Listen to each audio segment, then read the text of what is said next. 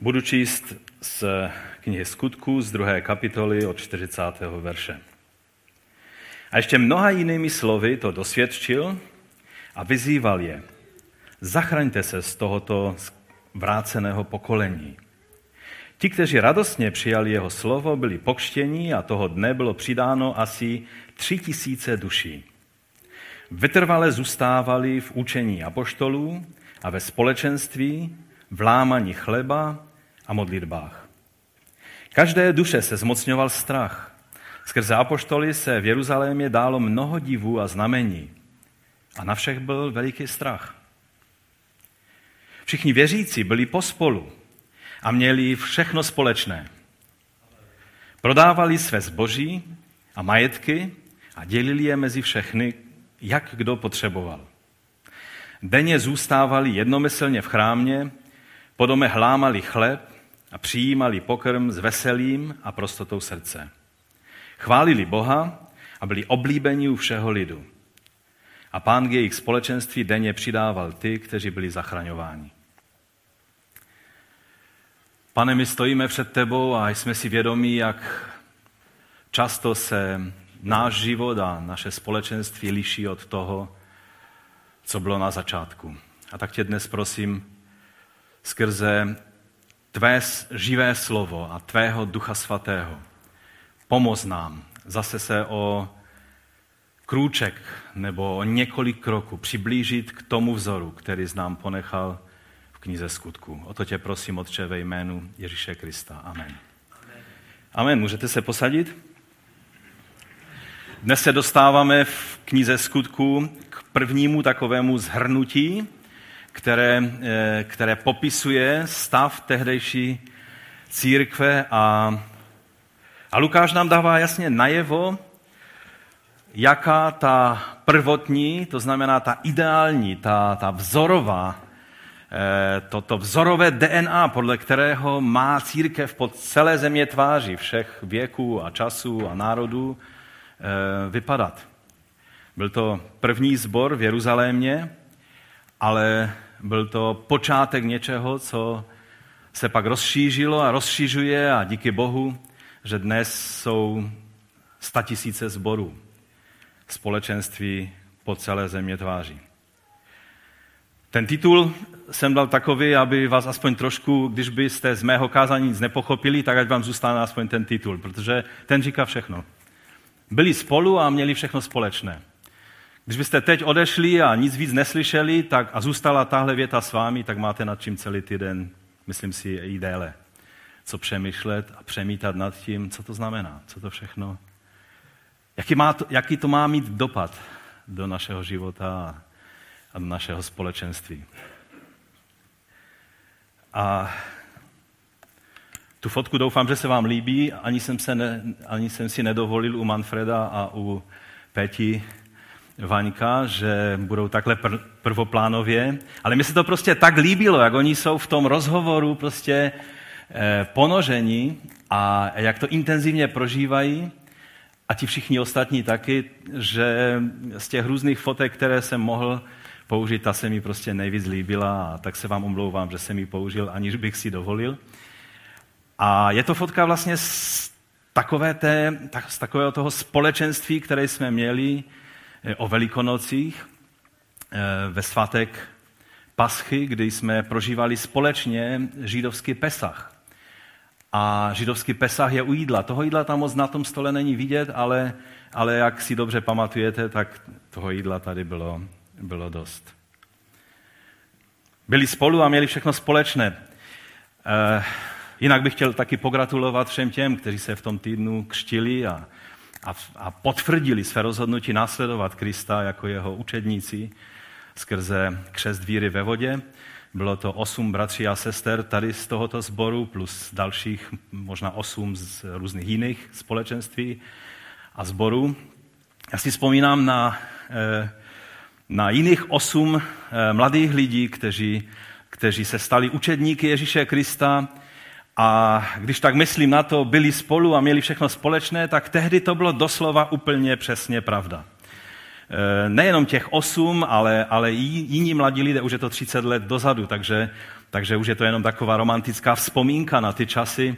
My jsme s manželkou tehdy bydleli Ehm, tam u Piastu, takže to bylo u hlavního nádraží, byli jsme dost tak po ruce a, a vzpomínám si na ty časy, kdy všichni studenti, kteří se někde obrátili a měli něco společného s lidmi z našeho sboru, kteří, eh, kteří je pak přivezli, tak ti lidé byli u nás a, a často zůstali na noc a jedli jsme spolu a měli jsme různé překlady Bible na stole a, a, a zkoumali jsme, jak to písmo říká.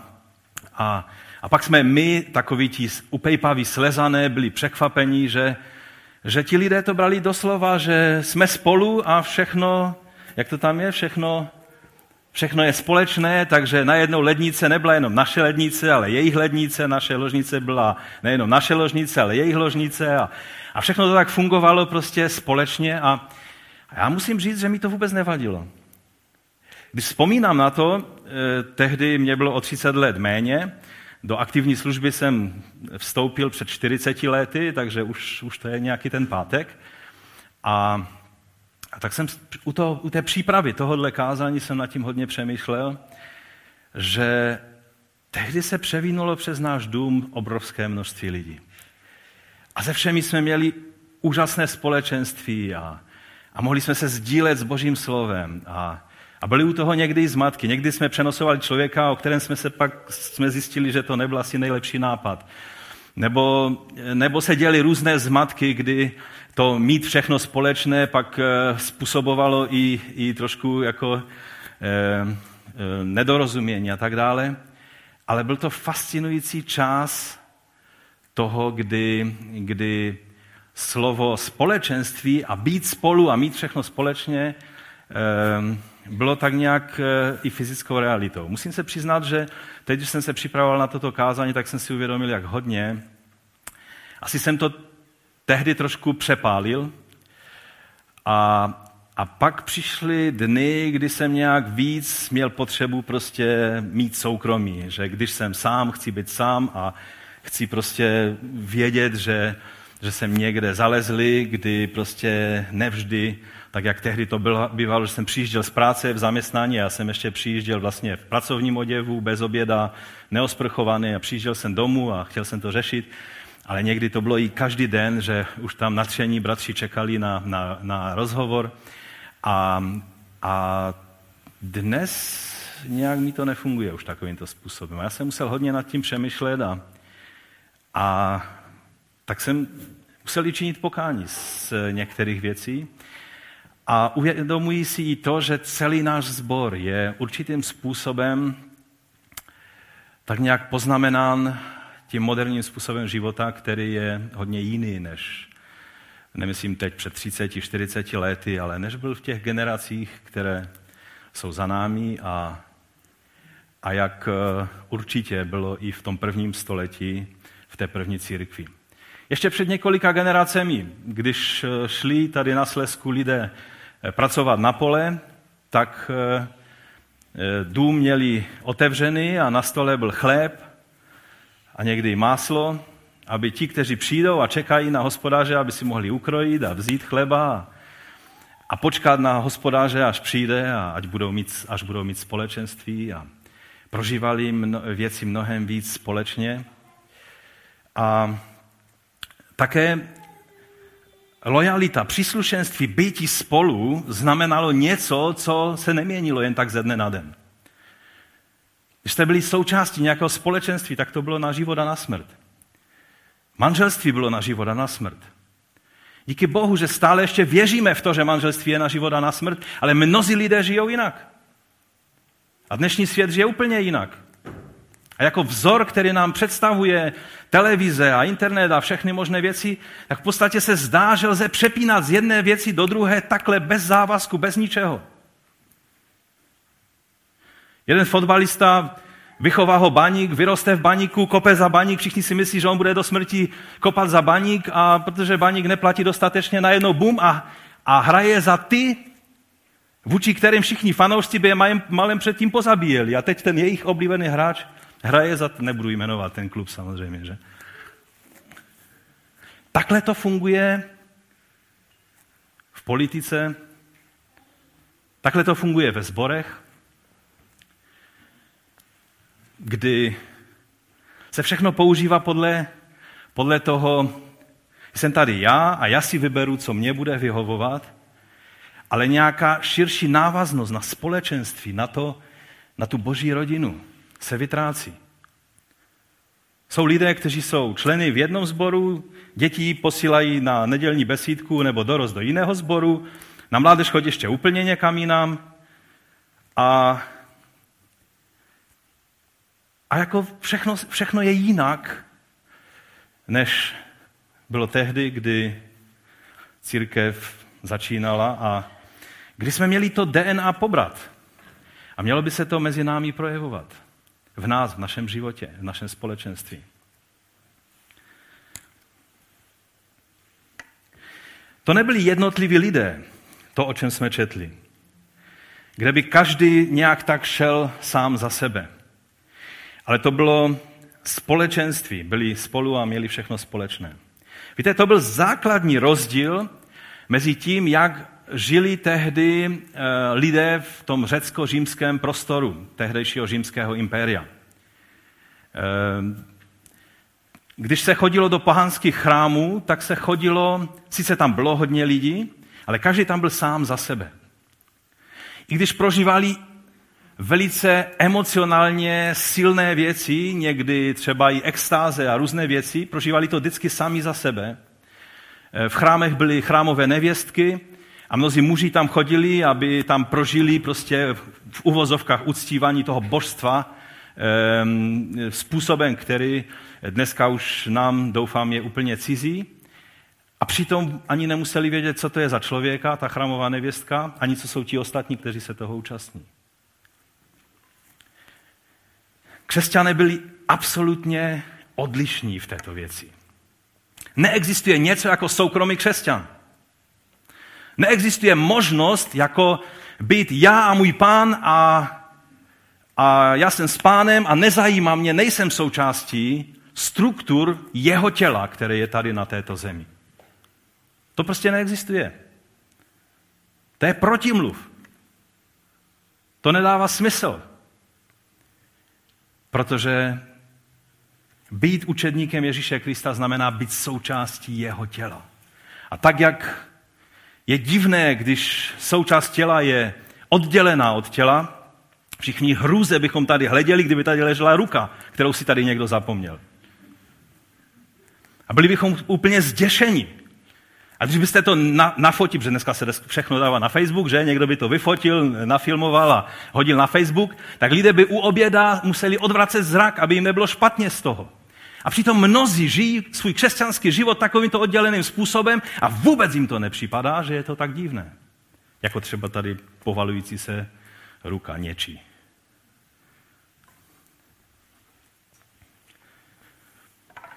Lukáš nám chce ukázat, že církev začala jako společenství, které mělo velice úzké vazby na jeden na druhého. Kde nebylo možné, aby jeden neznal druhého. Samozřejmě, pak už jich byly tisíce a později jich byly desetitisíce a budeme se dále k tomu ještě vracet, jak půjdeme knihou skutku. A, a samozřejmě, že není možné, když jste součástí sboru, který má deset tisíc, abyste všechny znali. Nás je tady 200 a mi se staly případy za těch 25 let, co jsem, 24 let, co jsem pastorem toho sboru, že přišel nějaký mladý člověk přede mě a já, já jsem ho viděl jako miminko, možná jsem se modlil za požehnání jako miminko, teď už vyrostl, už mu je třeba 18 a najednou mi vyskočí jeho jméno, já si nemůžu vzpomenout na jméno. A je mi trapně a, a mluvíme spolu a já rychle, můj mozek pracuje na tom, abych si vybavil jméno. A to, to nás je tady 200. Já vím, že já jsem v tom katastrofální, jsou lidé, kteří si pamatují mnohem, mnohem více. Ale ale nejde mít úplně úzké vztahy ve společenství, které má tisíce členů. Ale lze mít společenství, jak jsme četli, že oni byli v chrámu a byli i po domech. Tam lze mít to společenství, lze znát jeden druhého.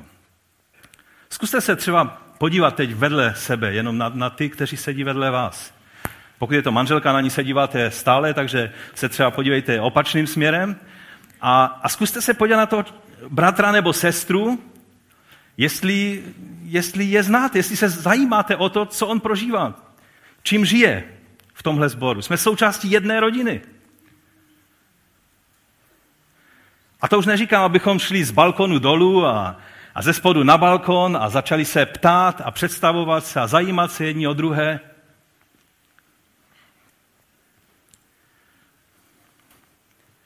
Myslím, že takové to nějaké, ten stav, kdy, jak myšli léta, a jak už potom přišla i ta chvíle, kdy jsem nějak víc potřeboval soukromí, než je možná běžné, že, že to není jenom, to nesouvisí jenom s tím, ale souvisí to jak se, s tím, jak se doba posouvá, jak celá západní společnost e, se uzavírá do sebe a každý člověk žije sám za sebe.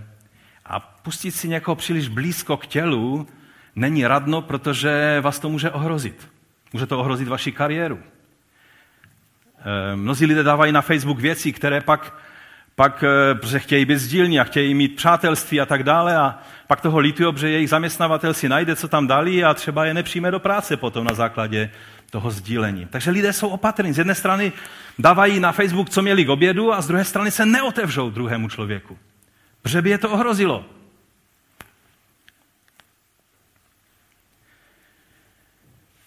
A tímto způsobem postupuje taková ta Takový ten stav, kdy, kdy jsme uzavření a kdy v tom společenství té prvotní církve, když někdo prožíval deprese, to je sice nemoc moderní doby, tehdy nevím, jestli lidé deprese prožívali, určitě ani na to neměli slovo, nevěděli přesně, o co se jedná, jenom si říkali, že mají špatný den. Ale oni to řešili v tom společenství. Víte, oni přišli a očekávali, že oko pomůže ruce že ucho, ucho bude naslouchat, aby se mozek dozvěděl, co potřebuje a, a tak dále. Dnes lidé raději jdou soukromě, aby se to nikdo nedozvěděl, za nějakým terapeutem. Protože když by to otevřeli na skupince, tak za prvé, že je tam plno lidí, kteří to hned použijou proti vám. Alespoň takový pocit mnohdy máme. A nebo chceme si tak střežit své soukromí, že přiznat, že máme nějaký problém, eh, nás zhazuje a, a nejsme si jistí, jestli je, to, jestli je to přesně to, co chceme. Přitom být spolu, zajímat se jeden o druhého, je ta nejlepší terapie, kterou můžeme mít. Je to i morální ochrana. Protože v tisícovém sboru lze dělat různé věci a nikdo si toho ani nevšimne. Ale když jste v malém společenství, domácí eh, skupinky nebo společenství, tak samozřejmě je to, bylo by zvláštní, kdyby se dalo dělat různé věci, aniž by si toho nikdo nevšimnul. Aniž by si vaší deprese nikdo nevšimnul. A takhle to Bůh zamýšlel na začátku a, a tak, jak to často prožíváme, tam jsme to dopracovali. A je čas to změnit. Je čas být spolu a mít všechno společné. Eh, když se řekne mít, měli všechno společné, tak eh, celý zástup teologů se snaží seč muže, aby vysvětlil, že to neznamená to, co to znamená, protože co pak jako to jde, mít všechno společně, zakládáme nějakou komunistickou eh, komunitu.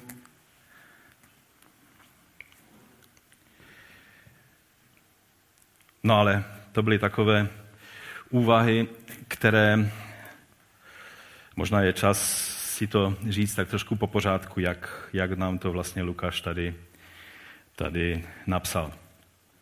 A k těm otázkám, které jsem nastolil, tak věřím, že se dostaneme a že získáme i odpověď na tyto otázky.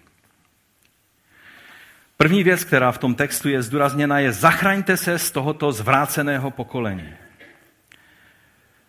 Víte, církev je, to nám ukazuje, že církev je povolána A mnozí moderní křesťané to nechtějí přijmout, že, že to není jenom, že jsme součástí církve a zároveň stále součástí toho světa a, a prosím, neberte to zas tak, já jsem sice součástí církve, ale jsem úplně normální člověk a, a, a, a to nemá až zas takový, to je moje soukromá věc, že jsem součástí církve.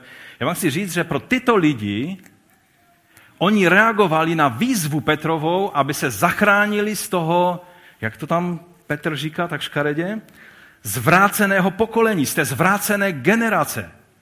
Za prvé chci říct, že všichni ti, kteří to slovo e, pokolení překládají jako židovské pokolení, že se mají zachránit z toho zvraceného židovského pokolení, tak jsou to antisemité a neznabohové, se kterými nemáme nic společného. Tady v tomto sboru doufám. Amen?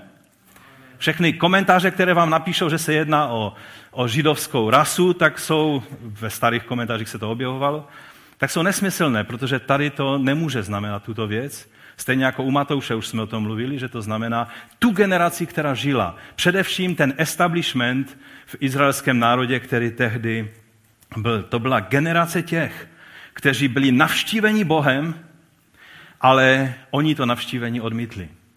A dělali všechno proto, aby ho ne, nemuseli přijmout, protože by jim to narušilo jejich tepla místečka a jejich status quo a jejich pohodlí a jejich bezpečí.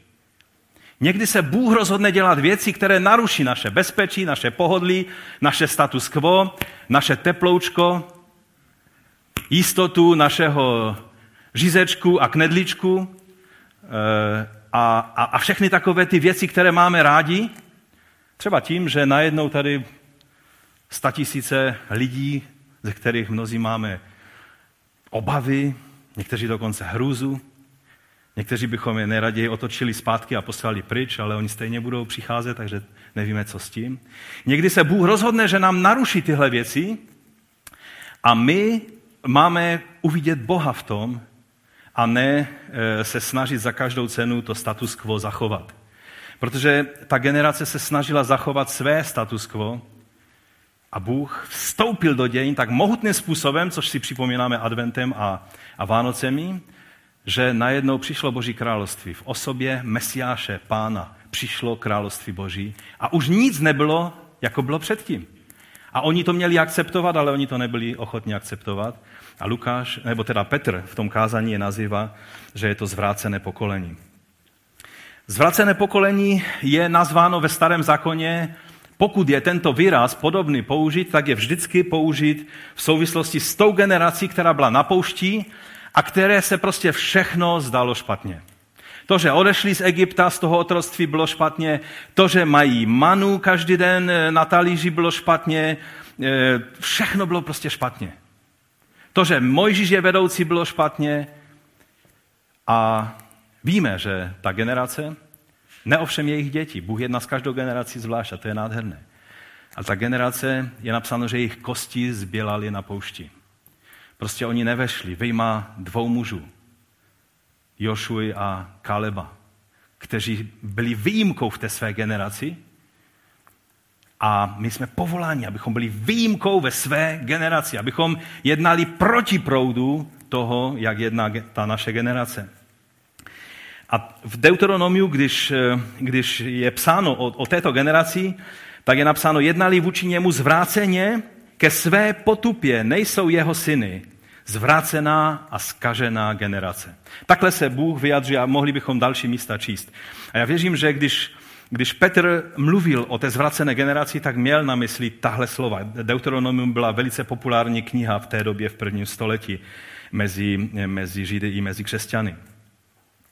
Takže všude, když tento termín je použit, tak je to vždycky k popsání té generace. A, a Petr chtěl ukázat, že teď je podobně epochální věc, která se stala. Kdy přišel Ježíš, kdy se narodil Ježíš, když zemřel Ježíš, žil tady mezi námi, vydal svědectví pravdě. On je tou pravdou. Už nic není, jako bylo předtím. A ta generace, která ho měla z radosti přivítat, tak ho odmítla. A proto ji nazval zvraceným pokolením nebo generací, paralelně, jak byla ta na poušti. Ježíš, když prorokoval o tom, Eh, co proč se měli zachránit z této generace, kromě věčného údělu, aby nezdělili věčný úděl s těmi, kteří odmítli Mesiáše, tak také to mělo velice konkrétní důvod pro, pro ty lidi, pro, pro tu generaci, která tehdy žila eh, v Jeruzalémě a v, a v okolí, tak jak u Lukáš, Lukáš ve 21. kapitole eh, to píše a my jsme o tom mluvili eh, obsáhle u Matouše. Když uvidíte, že Jeruzalém je obklíčován vojsky, Tehdy vězte, že se přiblížilo jeho spustošení. Pak ti, kdo jsou v Judsku, ať utíkají do hor. Ti, kdo jsou v jeho středu, ať vyjdou a kteří jsou na venkově, ať do něho nevcházejí, protože toto jsou dny trestu, aby se naplnilo všechno, co je napsáno. Běda těhotným a kojícím o něch dnech, neboť bude veliká tíseň na zemi a hněv proti tomuto lidu. Padnou ostří meče a jako zajatci budou odvedeni mezi všechny národy a po Jeruzalému budou šlapat národy, dokud se nenaplní jejich čas. To, tyto strašné věci se naplnili v 70. roce v Jeruzalémě. Do puntíku. Doslovně. Mluvili jsme o tom hodně a nebudu se u toho zdržovat. Ale když Petr jim říkal, zachraňte se z toho zvráceného pokolení. Jedna z věcí, která se měla stát, bylo to, aby byli zachráněni od tohohle soudu, který pak padnul na tuto, na tuto generaci. A, a pak je napsáno, že mnozí lidé přijali Petrovo slovo a je tam napsáno, a to je typické u Lukáše, kdy si všímá těchto věcí, že přijali to jeho slovo radostně. On jim mluvil o tom, že oni se podíleli na ukřižování Ježíše Krista v tom svém kázání. On jim mluvil o té zvracené generaci, které hrozí záhuba a, a ještě před věčnou záhubou jim hrozí vlastně trest tady, eh, hned na této zemi, v, v tom čase zničení Jeruzaléma.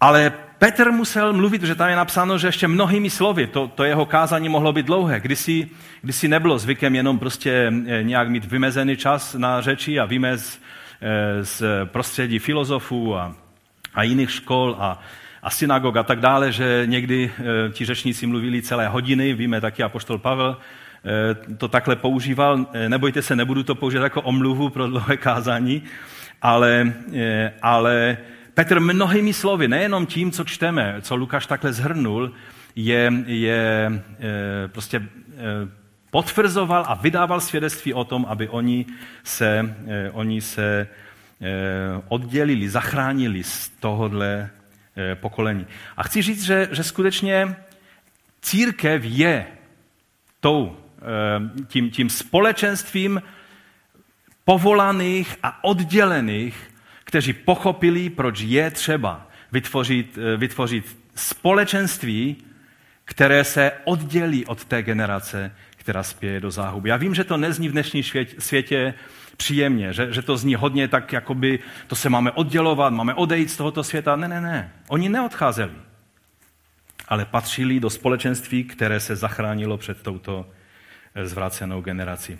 A pak oni to z radosti přijali. Tam je napsáno, že že to, že to jeho slovo přijali radostně a byli pokštěni a toho dne bylo přidáno k tomu společenství asi tři tisíce duší. Tady Lukáš používá slovo duše, protože vždycky se používal muž, počet mužů a ženy se nepočítalo, ale on chtěl, aby byly započítány e, vlastně i ženy, i děti, takže říká, říká tři tisíce duší.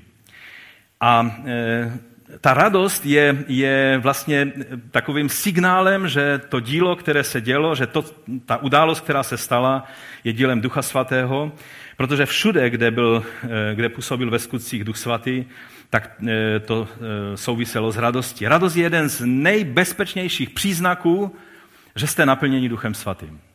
Nejde být naplněni Duchem Svatým a nemít radost. Neprožívat to natření z toho, co se stalo že živý Bůh, mocný Bůh, stvořitel nebe a země, vstoupil do vašeho života. Radost je jeden z hlavních příznaků. Třeba e, skutky e, 8.8. E, tak e, tam je napsáno, že celé město zažívalo velikou radost. To bylo v Samaři, že, kde přišlo evangelium. Celé město zažívalo velikou radost. Pak 39. verš. Když vystoupili z vody, pánův duch uchopil Filipa a Eunu ho již nespatřil, ale pokračoval ve své cestě. A co dělal? No radoval se. Prostě radost je součástí toho, když Duch Svatý začne působit ve vašem životě. Skutky 13. kapitola. Když to pohané slyšeli, radovali se a oslavovali pánovo slova a uvěřili všichni, kteří byli určeni k věčnému životu. Pak 52. verš. A učedníci byli stále naplňováni radostí a duchem svatým. Radost a duch svatý. To jsou dvě věci, které patří k sobě. Nebo 15. kapitola. Byli vypraveni církví, procházeli Fenici Samařském, vypravěli o obracení pohanu a všem bratrům působili velikou radost. Když mluvili svědectví pod pomazáním Ducha Svatého, způsobovalo to v lidech velikou radost. Oni jeli řešit problémy do Jeruzaléma, protože vznikla, vznikla debata o tom um, velice, o velice závažné věci, my se k tomu samozřejmě dostaneme. A oni jeli a jak, jak procházeli, tak kázali Boží slovo a neříkali, o, modlete se za nás, v Jeruzalémě budeme řešit těžké problémy a všichni by z toho měli depresi. Ale způsobovali velikou radost tam, kam přišli. 16. kapitola. Pak je zavedl do domu, to je e, u toho, když, když Bůh udělal zázrak, otevřelo se vězení před Pavlem a Silasem a, a ten velitel e, té věznice je vzal domů, prostřel stůl a s celým svým domem se radoval, že uvěřil Bohu. Prostě radost je součástí těchto věcí.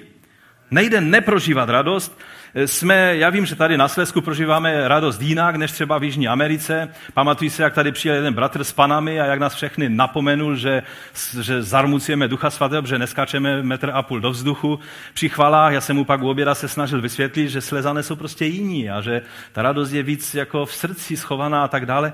Ale, ale ať je schovaná v srdci nebo je na venek, ale je, rozumíte? Třeba i Pavel k Římanům mluví že království Boží není pokr ani nápoj, nebož spravedlnost, pokoj a radost v duchu svatém. To je příznak království. 15. kapitola Římanům. Bůh naděje, kež vás naplní veškerou radosti a pokojem ve víře, abyste se rozhojňovali v naději. A čím to bude způsobeno? Mocí Ducha Svatého. No a výsledek byl, že pokštili tři tisíce lidí, zase samozřejmě teologové a, a, a různí experti dumají nad tím a spochybňují Lukášova slova, protože říkají, tři tisíce lidí nebylo možné pokštit v Jeruzalémě. Tam nebylo dost vody na to. Ani by to nestihli. A nezvládli. A, a není to možné a tak dále. Víte, někdy máme pocit, že my v 21. století víme lépe, jak se ty věci staly, než ti, kteří žili v prvním století. Teď teprve vycházejí najevo nové archeologické důkazy a, a zjistilo se, že, že míst, kde by mohli být ti lidé pokštění, bylo 150, minimálně 150 jenom v Jeruzalémě, nemluvě o těch vesničkách, jako je třeba Betánia a další, které byly kolem Jeruzaléma. A, a některá místa byla i velká, jako třeba nově odhalené archeology Siloe, které také sloužilo k tomu obřadnímu omývání jako mikve. A, a jenom pod chrámovou horou, tam našli snad 35 nebo kolik těch mikve pro, pro to obřadní omývání, protože křest byl jednoduše tím stejným způsobem prováděn, jako bylo židovské omývání, kdy se člověk ponořil do vody a zase z vody vystoupil. Tak jak to naši bratři a sestry absolvovali v úterý tady na tomto místě. Mnozí. A takže můžete být v klidu, když budete někde číst nějaké poznámka nebo komentáři, že ten počet 3000 je hodně nadhodnocen, že to nemohlo být, že by nebyli pokštěni a tak dále, tak, tak prostě otočte list, protože ten člověk zaspal dobu a nemá e, nejnovější informace. Bylo možné během pár hodin pokštit ten počet v tom množství vody, které bylo k dispozici pro obřádní omyvaní v městě Jeruzalémě. No ale teď pojďme dál, protože můj čas běží. Znaky zdravého sboru. To je to další, takové to zhrnutí, 42. verš, mluví o tom, eh, co vlastně charakterizovalo to společenství. Eh, jak se to projevovalo, co, co byly ty důležité věci, které oni měli společné. Eh, v čem, čemu se věnovali. Tam je silné slovo věnovat se nebo zasvětit se něčemu. Tady ve studijním překladu to je přeloženo vytrvale zůstávali v několika věcech. Za prvé, to je učení apoštolů, za druhé ve společenství, za třetí v lámaní chleba a za čtvrté v modlitbách. A e, to byly věci, ve kterých oni vytrvale zůstávali. Nebylo to jenom občasné, ale to byly věci, které brali za integrální součást jejich bytí e, učedníky Ježíše Krista. E, ta první věc, učení apoštolů, tak tam je slovo použité didache, které, které v podstatě je řeckým eh, slovem, eh, kterým se překladala i slovo Tora hebrejské. A o to, že někdy máme pocit, že, že je taková prostě seznam zákonů a pravidel, ale Židé to vnímali jinak. V prvním století eh, lidé Tóru chápali jako, jako živé boží slovo, které lze aplikovat do každé situace, které promlouvá do každé situace. A proto když oni se scházeli, aby studovali Tóru, tak vždycky eh, ji studovali s tím pohledem, jaký Bůh má názor pro to anebo ono a, a tím způsobem vlastně fungovalo celé, eh, celé to předávání učení Tóry. Neboli, a, a tady se jednalo o učení apoštolu, čili dá se říct o Toru, eh, kterou předávali apoštole tak, jak ji přijali od Ježíše Krista. Pamatujete, jak Ježíš, eh, o Ježíši je řečeno, že otevřel jejich mysl, aby porozuměli písmu? To byl ten moment, kdy, kdy učedníci řekli, aha, teď to všechno vidíme. To byl ten moment, který prožil také apoštol Pavel. Dodatečně Eh, kdy najednou eh, se mu otevřely oči a on nepotřeboval jít teprve studovat křesťanskou teologii, protože on jako židovský rabin, tak potřeboval teď, když se měl stát křesťanským apoštolem, tak musel studovat čtyři roky, aby vůbec pochopil křesťanskou teologii. Ne, on v jednom okamžiku najednou pochopil, že způsob, jak vykládali eh, mnozí učenci té zvrácené generace Toru, že to byla slepá ulička. A že v Mesiáši to všechno dává smysl a všechno souvisí se vším. A najednou jenom řekl, aha, tak to je. A byl schopen jít do Damašku a vyučovat ty věci. Protože najednou to všechno se spojilo, Bůh otevřel jeho mysl, tak jako Ježíš otevřel mysl ostatních apoštolů, aby viděli eh, to, jak mají rozumět písmu. A to oni věrně předávali. A součástí toho předávání byla i evangelia, která, eh, která jsou napsána a která máme k dispozici. Druhá věc, která, eh, která tam je, že byli ve společenství. To je to řecké slovo koinonia.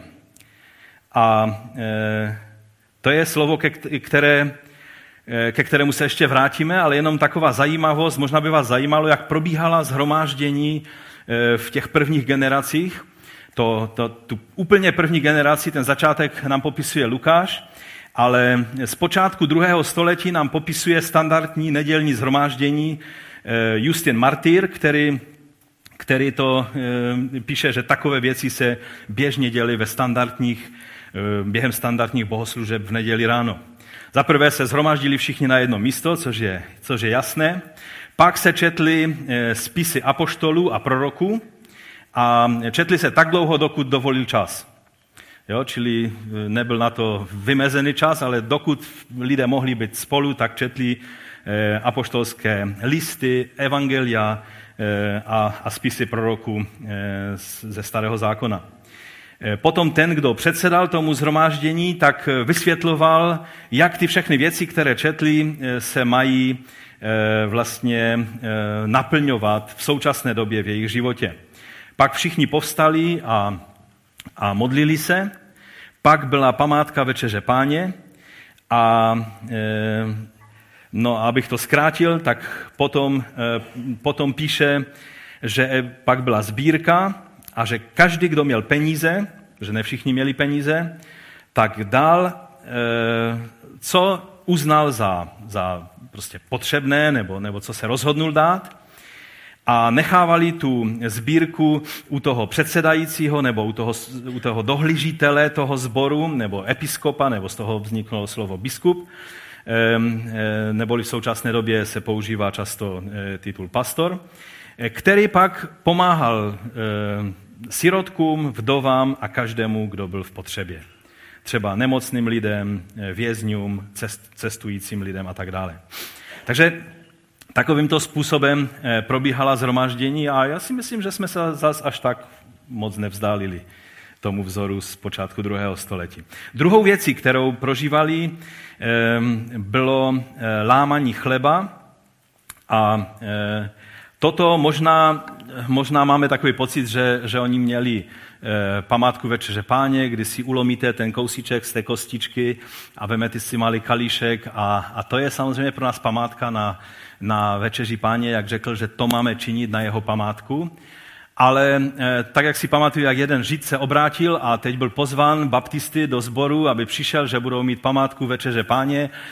A on se ptal, co to je. No to je tak, eh, pascha kdysi byla, jo, Pesach, eh, prostě večeře, tak my, když to Ježíš prožíval se svými učedníky, tak teď my to prožíváme ve sboru společně.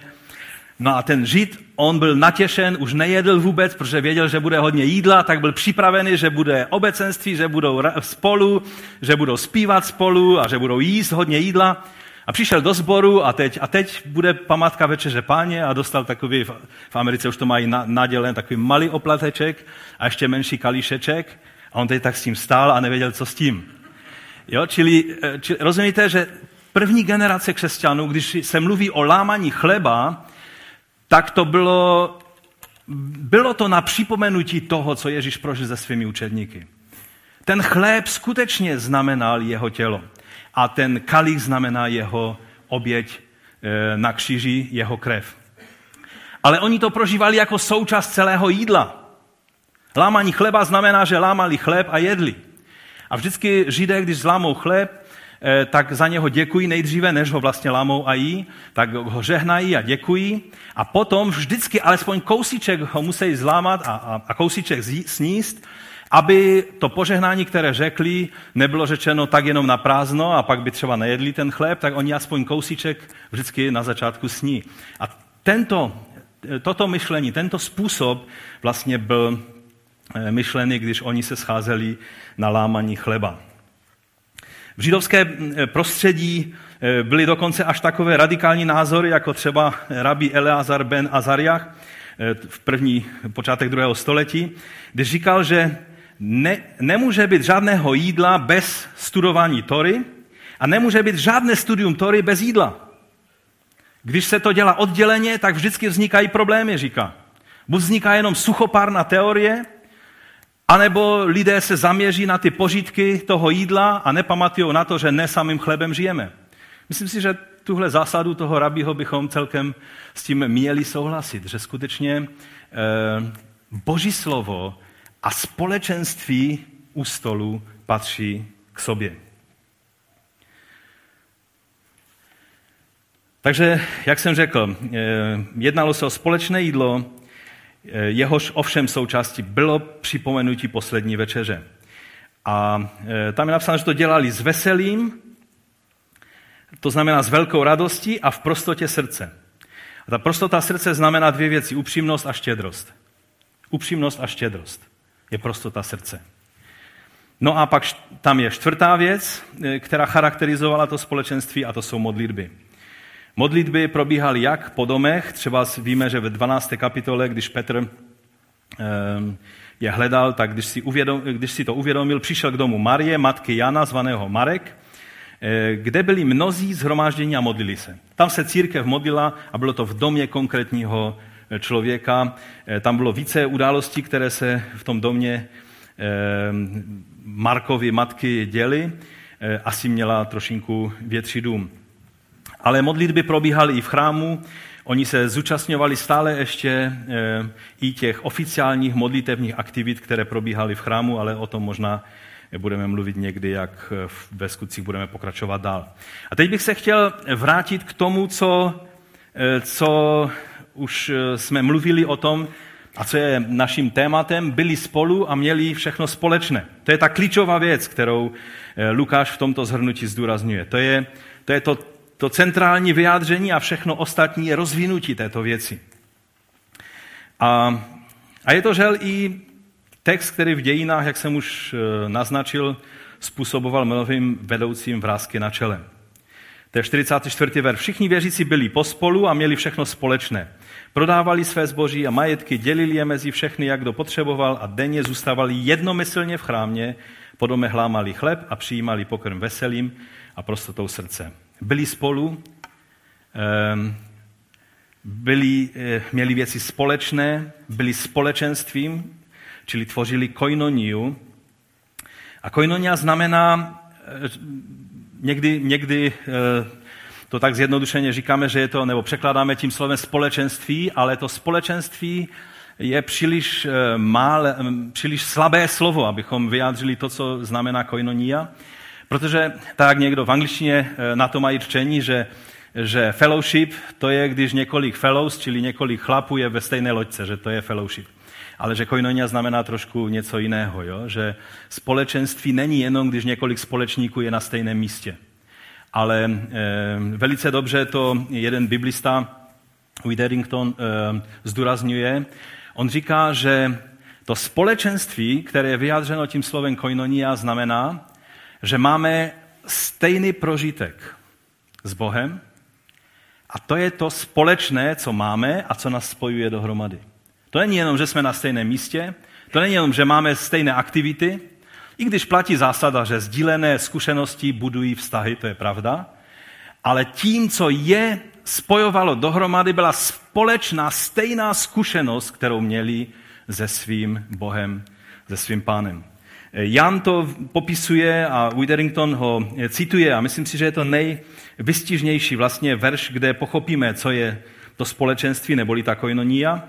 E, to je první list Janův, vlastně prolog, začátek prvního listu Janova. Co bylo od počátku, co jsme slyšeli, co jsme na vlastní oči viděli, co jsme spatřili a čeho se naše ruce dotýkali ohledně slova života, ten život byl zjeven Viděli jsme a svědčíme a zvěstujeme vám věčný život, který byl u Otce a nám byl zjeven. Co jsme viděli a slyšeli, zvěstujeme i vám, abyste také vy měli společenství s námi. Měli koinoniu s námi. Naše koinonia je s Otcem a s jeho synem Ježíšem Kristem. A to vám píšeme, aby naše radost byla úplná. Tady je to úplně všechno. Tady je radost Ducha Svatého, že to je jeho dílo, Tady je to, že, že Jan píše, že on, oni se dotýkali té události, kdy se slovo stalo tělem, kdy, kdy ten boží příběh, který oni znali ze spisu prorockých, najednou se začal dít mezi nima. Byl mezi nima, přebyval mezi nima. Byl to eh, mesiáš, který, který přišel mezi ně a, a oni měli společenství s ním, s Bohem a to oni zvěstují těm ostatním, aby také měli společenství s nima. To znamená, že společenství není jenom to, že jsme součástí stejného sboru, ale společenství, ta pravá koinonia je tehdy, když všichni máme osobní zkušenost se svým pánem. Když někdo nemá osobní zkušenost s pánem, neprožívá radost Ducha Svatého, co to znamená být vzat na milost, tu obrovskou vděčnost, kterou máme vůči pánu, pak tady může být v tomto sboru a může se cítit jak na tureckém kázání. Rozumíte? Je ve společenství, je v koinoní. Ale není v koinoní v tom pravém slova smyslu. Protože koinoniu může prožívat jedině ten, který prožil ty též věci. Když mě se Bůh dotknul a tebe se Bůh dotknul. A já chci vědět, jak ty jsi to prožíval. A ty chceš vědět, jak já jsem to prožíval. A co se se mnou děje dnes, když už jsem, kolik, 50 let křesťanem? No vlastně od narození, akorát, že to mělo různé fáze. Rozumíte? O to tady jde, že společenství, ta pravá koinonia, není možná jenom tím, že lidé tak postupně se osmělí v tom společenství sboru a je tady jim tady dobře, jsou tady zajímavé aktivity, dobrý program pro děti, takže tady prostě budou. Je to společenství těch, kteří ví, komu uvěřili. No, ovšem, pak je tady to sdílení prostředků s ostatními. Měli všechno společné. Není už čas, abychom končili, je, že? Necháme si to na příště? Já bych raději se tomu tématu vyhnul, ale, ale ne, to dělám legraci. To je totiž fascinující věc, že ti, kteří, kteří poznali stejnou milost a jsou stejně vděční, tak je pro ně absolutně přirozené to, že se zajímají o to, jak žijou ti ostatní a jejich problém je můj problém a, a moje věci, jestli můžou posloužit k požehnání toho druhého, tak, tak nebudu v tom jednat sobecky, ale v pravé koinoní. E, dokonce na, v polovině druhého století, když Lukian, pohanský autor, popisoval křesťany, víte, jak je popisoval? On říká, opovrhují všemi statky bez rozdílu a zacházejí s nimi jako s majetkem komunity. Já vím, že ti křesťané, kteří nikdy nic neměli, tak řeknou haleluja, amen. Aspoň konečně budu moci používat eh, pořádný počítat a provést se pořádným autem, protože v životě jsem to nezažil. A ono trošku na tom pravdy je. A samozřejmě to neznamená komunismus, ani socialismus, ani žádné z těch, z těch věcí. Třeba i v Didache je napsáno, neodvrácej se od potřebného. To je učení apoštolů z konce prvního století. Neodvrácej se od potřebného. Ve všem se rozděl se svým bratrem a neříkej, že to patří jen tobě. Máte-li společný podíl na nesmrtelnosti, tím spíše na hmotných statcích. Já si myslím, že oni udeřili hřebík po hlavičce. Když, když budeme sdílet společně věčnost, co pak těch pár haraburdí, které máme tady na tomto světě, se může rovnat s věčným dědictvím, které máme společné? Když se sdílíme těmi věcmi, které jsou na tomto světě, ty jsou nic ve srovnání s tím, co jsme získali, že jsme v Kristu.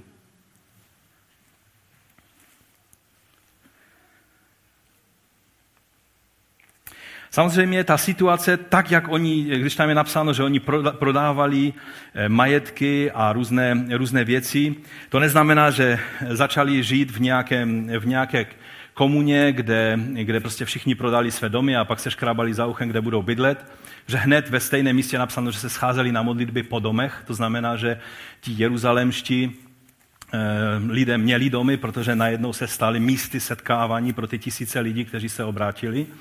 Především to znamená, že ti poutníci, kteří přišli, a víte, oni, tak jsme mluvili, že oni měli jiné plány. Oni nepočítali s tím, že Bůh na ně připravuje nádhernou příležitost, kdy prožijou smysl svého života, kdy se setkají s Mesiášem a prožijou úplně nový život a že zůstanou v Jeruzalémě na blíže neurčenou dobu.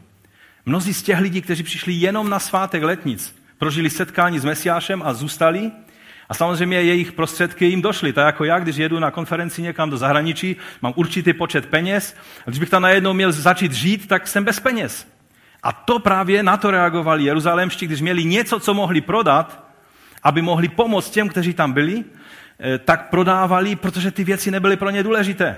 Samozřejmě neprodali dům nad hlavou, ale prodali všechny věci, protože to bylo velice často, že jeruzalémští lidé měli ještě další třeba nemovitosti, které měli pro nebo pole a, tak, a takové věci, které, eh, které používali pak, když byly svátky, tak oni tam ubytovávali lidi a tak dále. Že?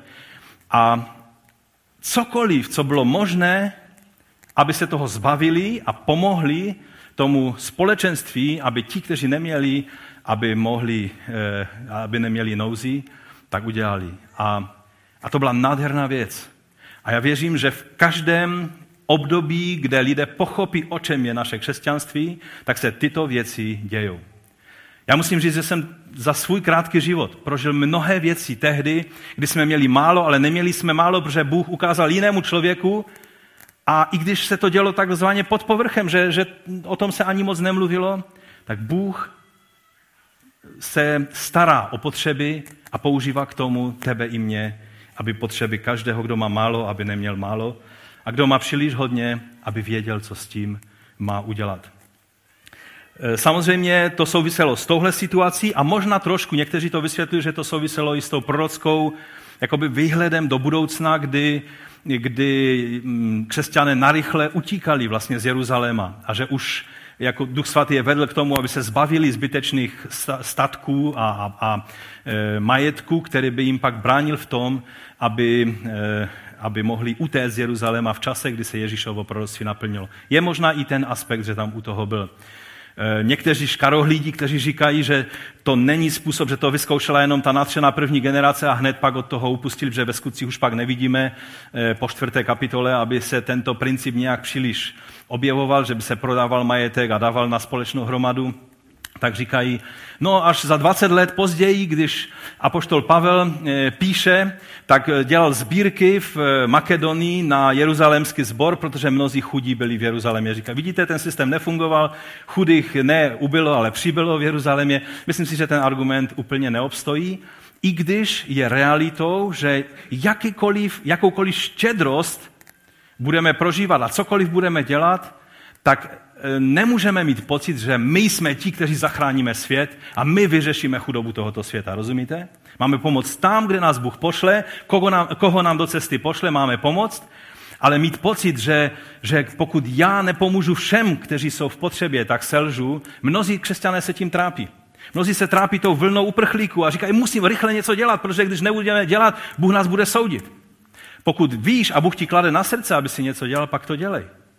Ale jenom z pocitu toho, že když ty to neuděláš, tak všechno selže a cítíš se pak bezmocný eh, v té situaci, kdy vlastně jsou to statisíce lidí a, a, a, a v podstatě, eh, pokud neudělají něco konkrétní státy a, a instituce, které mají udělat, eh, tak my nejsme schopni tyto věci udělat, ani to není naším úkolem, ale mnozí křesťané se tím trápí a myslím si, že je třeba v takové situaci si uvědomit, že tak řekl pan Ježíš, chudé budete mít sebou vždycky.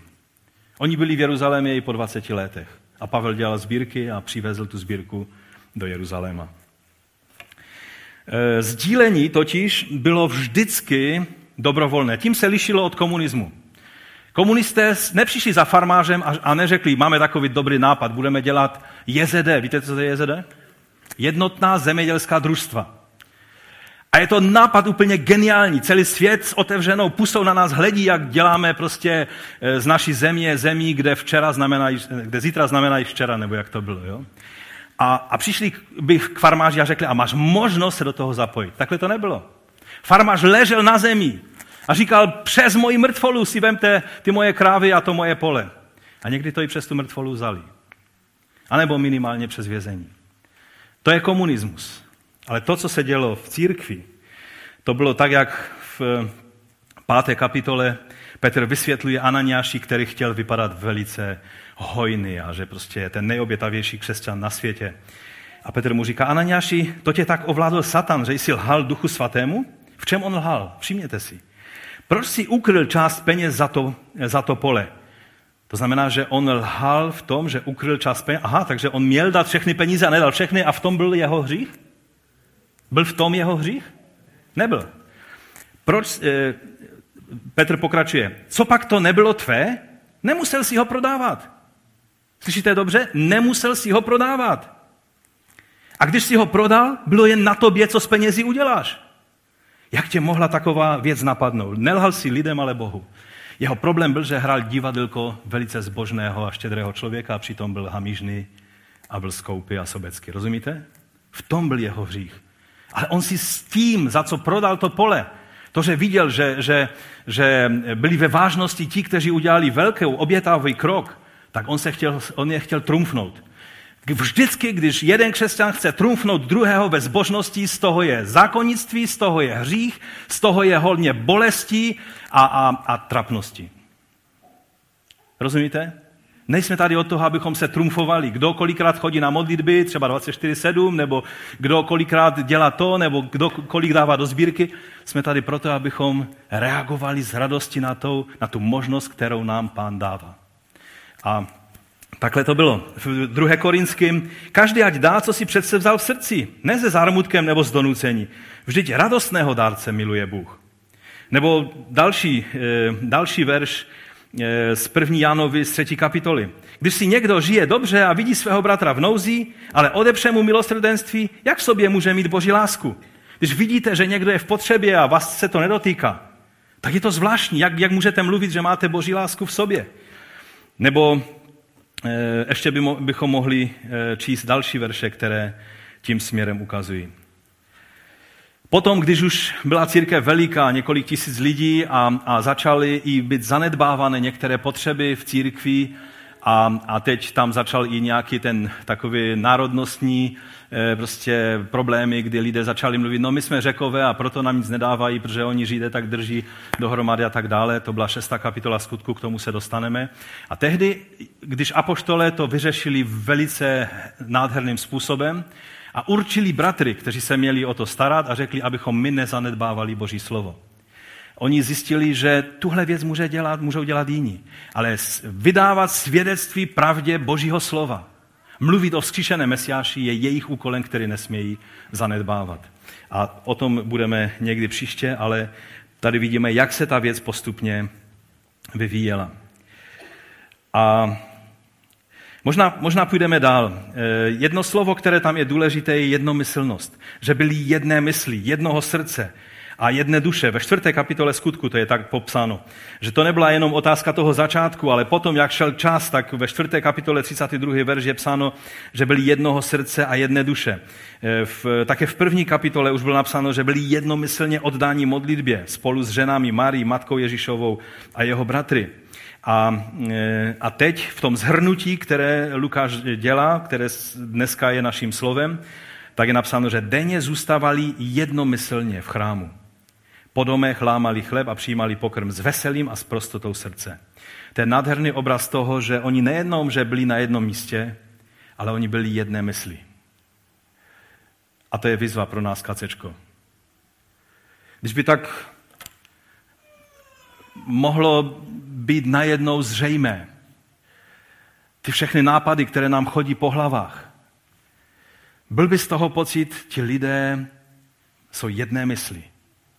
A nebo bychom se zhrozili a řekli, co to je za zvláštnost. Kdy to kacečko unese myšlenky jedním směrem, druhým směrem i žádným směrem. Rozumíte? Oni byli jedné mysli, protože oni měli jednu zkušenost s pánem, jednu zkušenost s naplněním duchem. A to způsobovalo, že byli jednomyslní.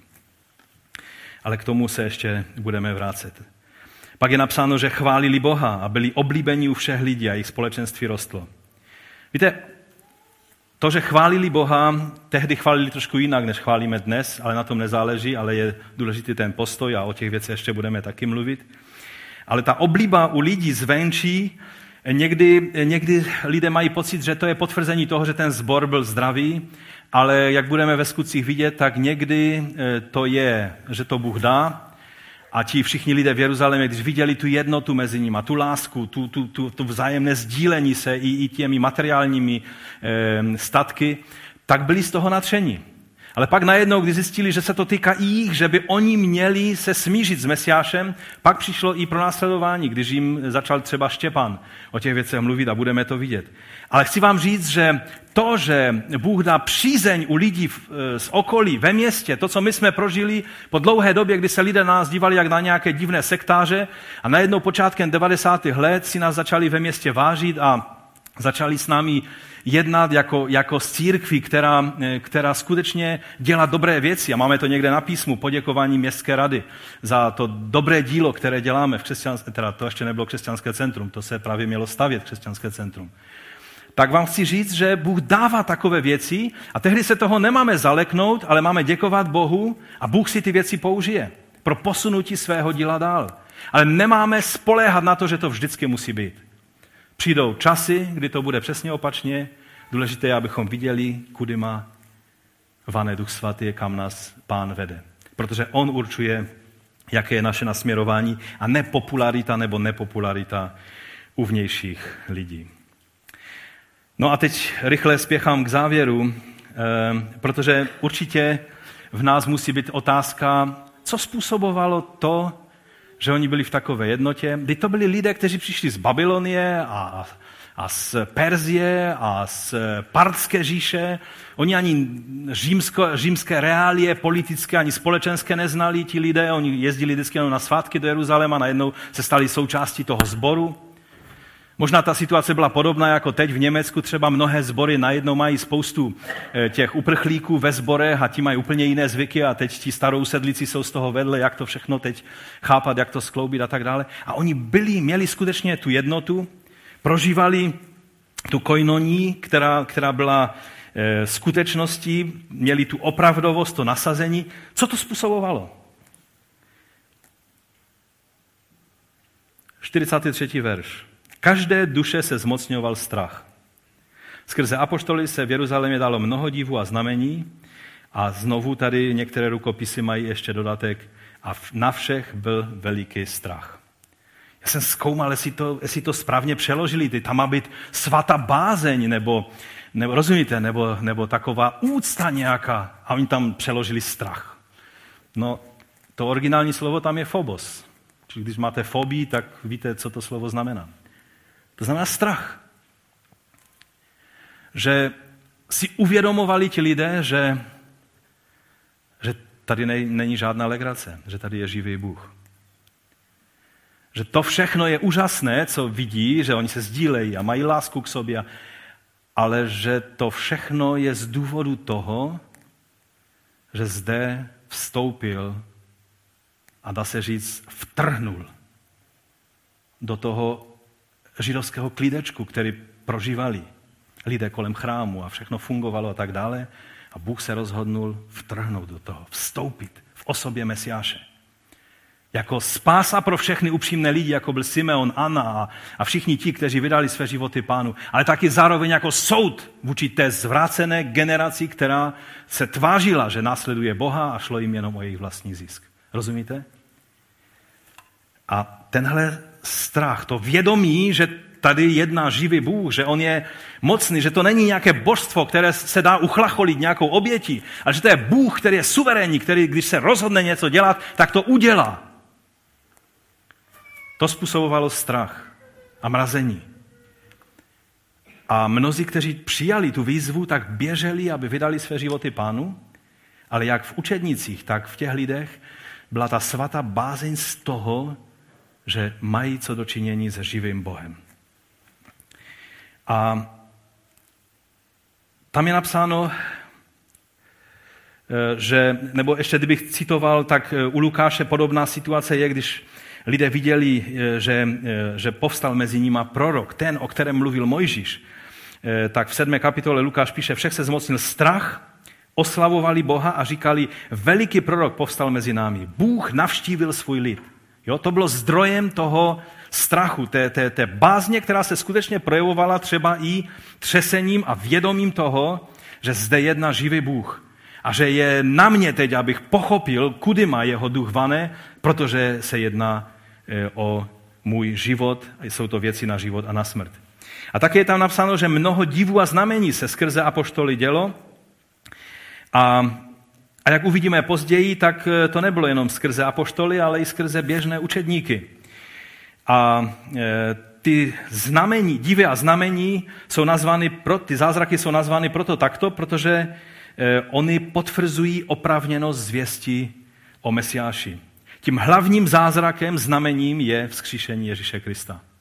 Tím Bůh potvrdil celému světu, že Ježíšové výzvy a nároky byly oprávněné a že on je tím, skrze kterého bude soudit všechny živé i mrtvé, tak jak to na, vlastně v Aténách na Aeropagu eh, apoštol Pavel jednoznačně řekl. Dalším potvrzením toho, že se tu skutečně děje nadpřirozená boží věc, je, že byl vylít duch svatý. Přesně podle proroctví Joele, podle všech ostatních proroctví, tak jak Ježíš zaslíbil, tak jak Jan Kštítel zaslíbil, se stalo, že Bůh vylil svého ducha. A že oni viděli, že byli ti lidé naplněni Duchem Svatým. Oni to viděli na vlastní oči, oni je slyšeli modlit se v jazycích, kterým předtím eh, ti lidé, kteří ti, eh, kterým ti lidé nemohli rozumět. A oni v těch jazycích promlouvali veliké boží věci. To bylo druhé znamení. A tím třetím, mm, to jsou všechny ty divy a znamení, kterými je Ježíš potvrzován jako živý a jako mesiáš. Já zakončím příkladem, který jsem nedávno četl a který je takovým typickým příkladem, který na toto ukazuje. Ehm, známý evangelista Robert Šambach, eh, letniční bratr, který měl i svůj televizní program a byl hodně oblíben a hodně sloužil a modlil se za nemocné a tak dále. A díky, díky Bohu to byl jeden z těch takových střízlivých a zdravých eh, evangelistů toho typu. Tak on eh, měl i misionáře, jeho organizace měla misionáře v Indii a, a ten misionář tam snad za 20 let nebo kolik tam sloužil, tak říká, Prostě jo, eh, hinduisté se obrácejí, všechno v pořádku, ale když slouží muslimům, tak prostě nikdo se neobrátí. To bylo ještě hluboko, hluboko ve starých dobách. Dnes je boží navštívení mezi muslimy tak mocné, že se muslimové obrácejí někdy dřív, než, než vůbec na evangelizaci přijdou. A on říká prostě, muslimové, eh, ani jednoho jsem nezažil, aby vydal život, život pánu. A ten bratr Šambach se tak rozhněval na tu, na tu zprávu a říká, to přece není pravda, e, evangelium je moci boží, to funguje, ať je to muslim, nebo je to e, hinduista, nebo kdokoliv. Tak vzal své některé spolupracovníky, zorganizovali velkou evangelizační kampaň v tom místě Indii, Zhromáždilo se asi 50 tisíc muslimů na to zhromáždění. On kázal v moci Boží pod pomazaním Ducha Svatého. Kázal slovo Boží a byl přesvědčen o tom, že teď všichni padnou na kolena nebo poběží dopředu a, a vydají své životy pánu. A když dal výzvu, tak nula. Ani jeden člověk nepřišel dopředu. A toho zarazilo. On, on byl takový trošku vyvedený z míry.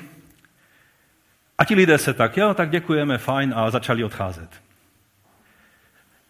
A on si říká, to nemůže být konec. A tak zavolal na ty lidi, počkejte, já jsem ještě neskončil, počkejte chvíli.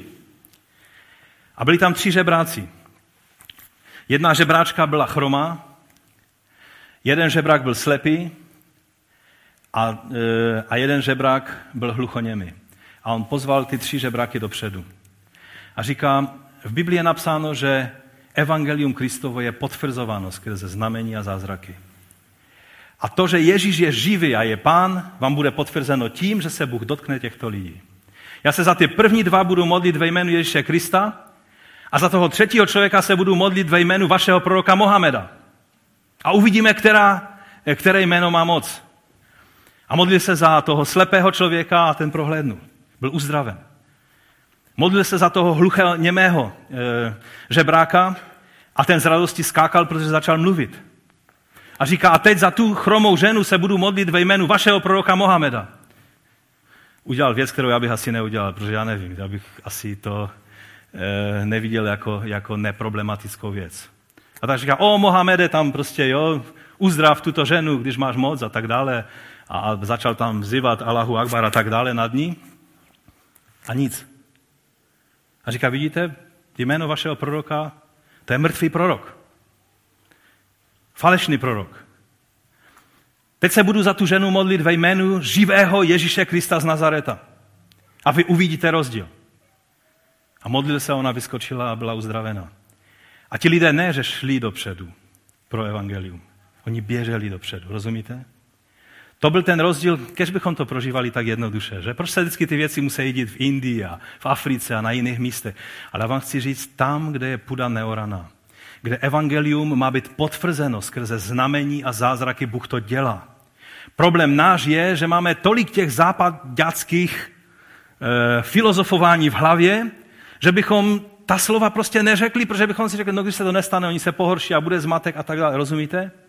Ale Bůh není dlužníkem žádného člověka. On potvrzuje své slovo. Byl veliký strach a bázeň na lidech, kteří viděli, co Bůh dělá skrze tu skupinu učedníků Ježíše Krista v Jeruzalémě, protože viděli, že je zde živý Bůh, který jedná. A proto tu jednu, jednu jedinou výzvu, kterou na vás chci mít teď na závěru našeho zhromáždění, a můžeme k tomu povstat. To je ta jediná věc, na které mi záleží abychom odložili svůj takový ten slesko západácký způsob života, že si každý kope za svoji, za sebe sama. Jsme součástí těla, součástí týmu, součástí koinonia, společenství. Neplatí to, co řekl eh, Kain, co pak jsem eh, strážcem svého bratra? Ano, jsem. Mě zajímá, jak prožívá Manfred, mě zajímá, co prožívá Lukáš, mě zajímá, co prožívá Jindra. Proč? Protože jsme součástí tého těla.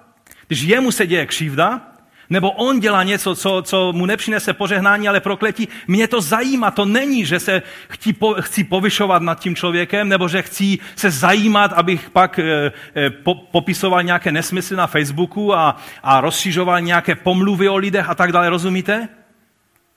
Právě, že lidé svojí tělesností ublížili tolik té opravdové skutečné koinoní, protože ve své píše, ve svém povyšování, ve svém škatulkování, ve svém, ve svém e, takovém tom způsobu tělesnosti se naubližovalo tolik, že prostě křesťané z této blízkosti raději vycouvají. A moje modlitba, výzva pro vás je, abychom se odvážili žít skutečnou koinoní. Aby každý, kdo prožil stejnou zkušenost s pánem, byl mým bratrem a sestrou. Abychom mohli prožívat to společenství. A ta druhá věc je, v dnešním křesťanství se velice často nahrazuje to, tu, tu, tu bázeň, která je ten strach, který ti lidé prožívali z toho, kdy je tady živý Bůh. To není legrace. On vidí do mého života. Tuhle věc nahradili všemi možnými novými moderními psychologickými efekty a společensko různými prostě náhražkami. To, co bylo vlastní té jeruzalémské církvi, bylo, že byl živý Bůh mezi nimi. A ten způsoboval ty věci. A já se modlím, abychom toto prožívali. Ať se to projeví jakýmkoliv způsobem. Ať to pojítko, které nás spojí a které nás vede před Boží trůn a které mi nedovoluje se povyšovat nad mým bratrem a, a, a zneužívat toho, co vím o něm a já nevím co všechno, aby to vypálil ten boží strach z toho, že tady není legrace, tady jsme před živým Bohem, který tak, jak vidí jeho, tak vidí i mě. Když jemu dává milost, nebo když mě dává milost, dá i jemu milost, protože jsme všichni před Bohem čistě jenom vděční omilostnění hřišníci. Rozumíte? Tato bázeň, ať způsobuje ty věci, a pak to bude všechno zapadat, bude to přirozené a, a projeví se to DNA toho prvotního sboru z Jeruzaléma. Pane, my tě prosíme o tyto věci. My tě prosíme ne o zázraky, které nám pomůžou. My bychom byli rádi, kdybychom všichni byli uzdraveni, kteří jsme nemocní a všichni prožívali eh, plné díře a plné všechny prostě potřeby naplněné. Ale my tě prosíme, aby si činil svá znamení pro ty, kteří tě ještě nepoznali, aby uviděli, že Bůh je živý tady a jedná. Aby lidé, kteří tady přijdou, aby si uvědomili, že živý Bůh skrze Ducha Svatého je přítomen. Pane, o to se nám jedná. Chceme prožívat koinoniu, to společenství, ne proto, že, že nám je lépe být s lidma a být součástí nějakého společenství, ale protože máme společný cíl. Máme společný prožitek, který jsme prožili skrze tvého svatého ducha. A toužíme ty věci prožívat tak, jak jsou přirozené ve tvém těle. Pane, ty sám to způsob. My, když budeme používat všechny ty moderní způsoby, jak se to nahrazuje, možná by to vypadalo hezky zvenku, ale my to chceme prožívat v té autentičnosti, kterou působíš ty. O to tě prosíme ve jménu Ježíše Krista. Amen. Amen.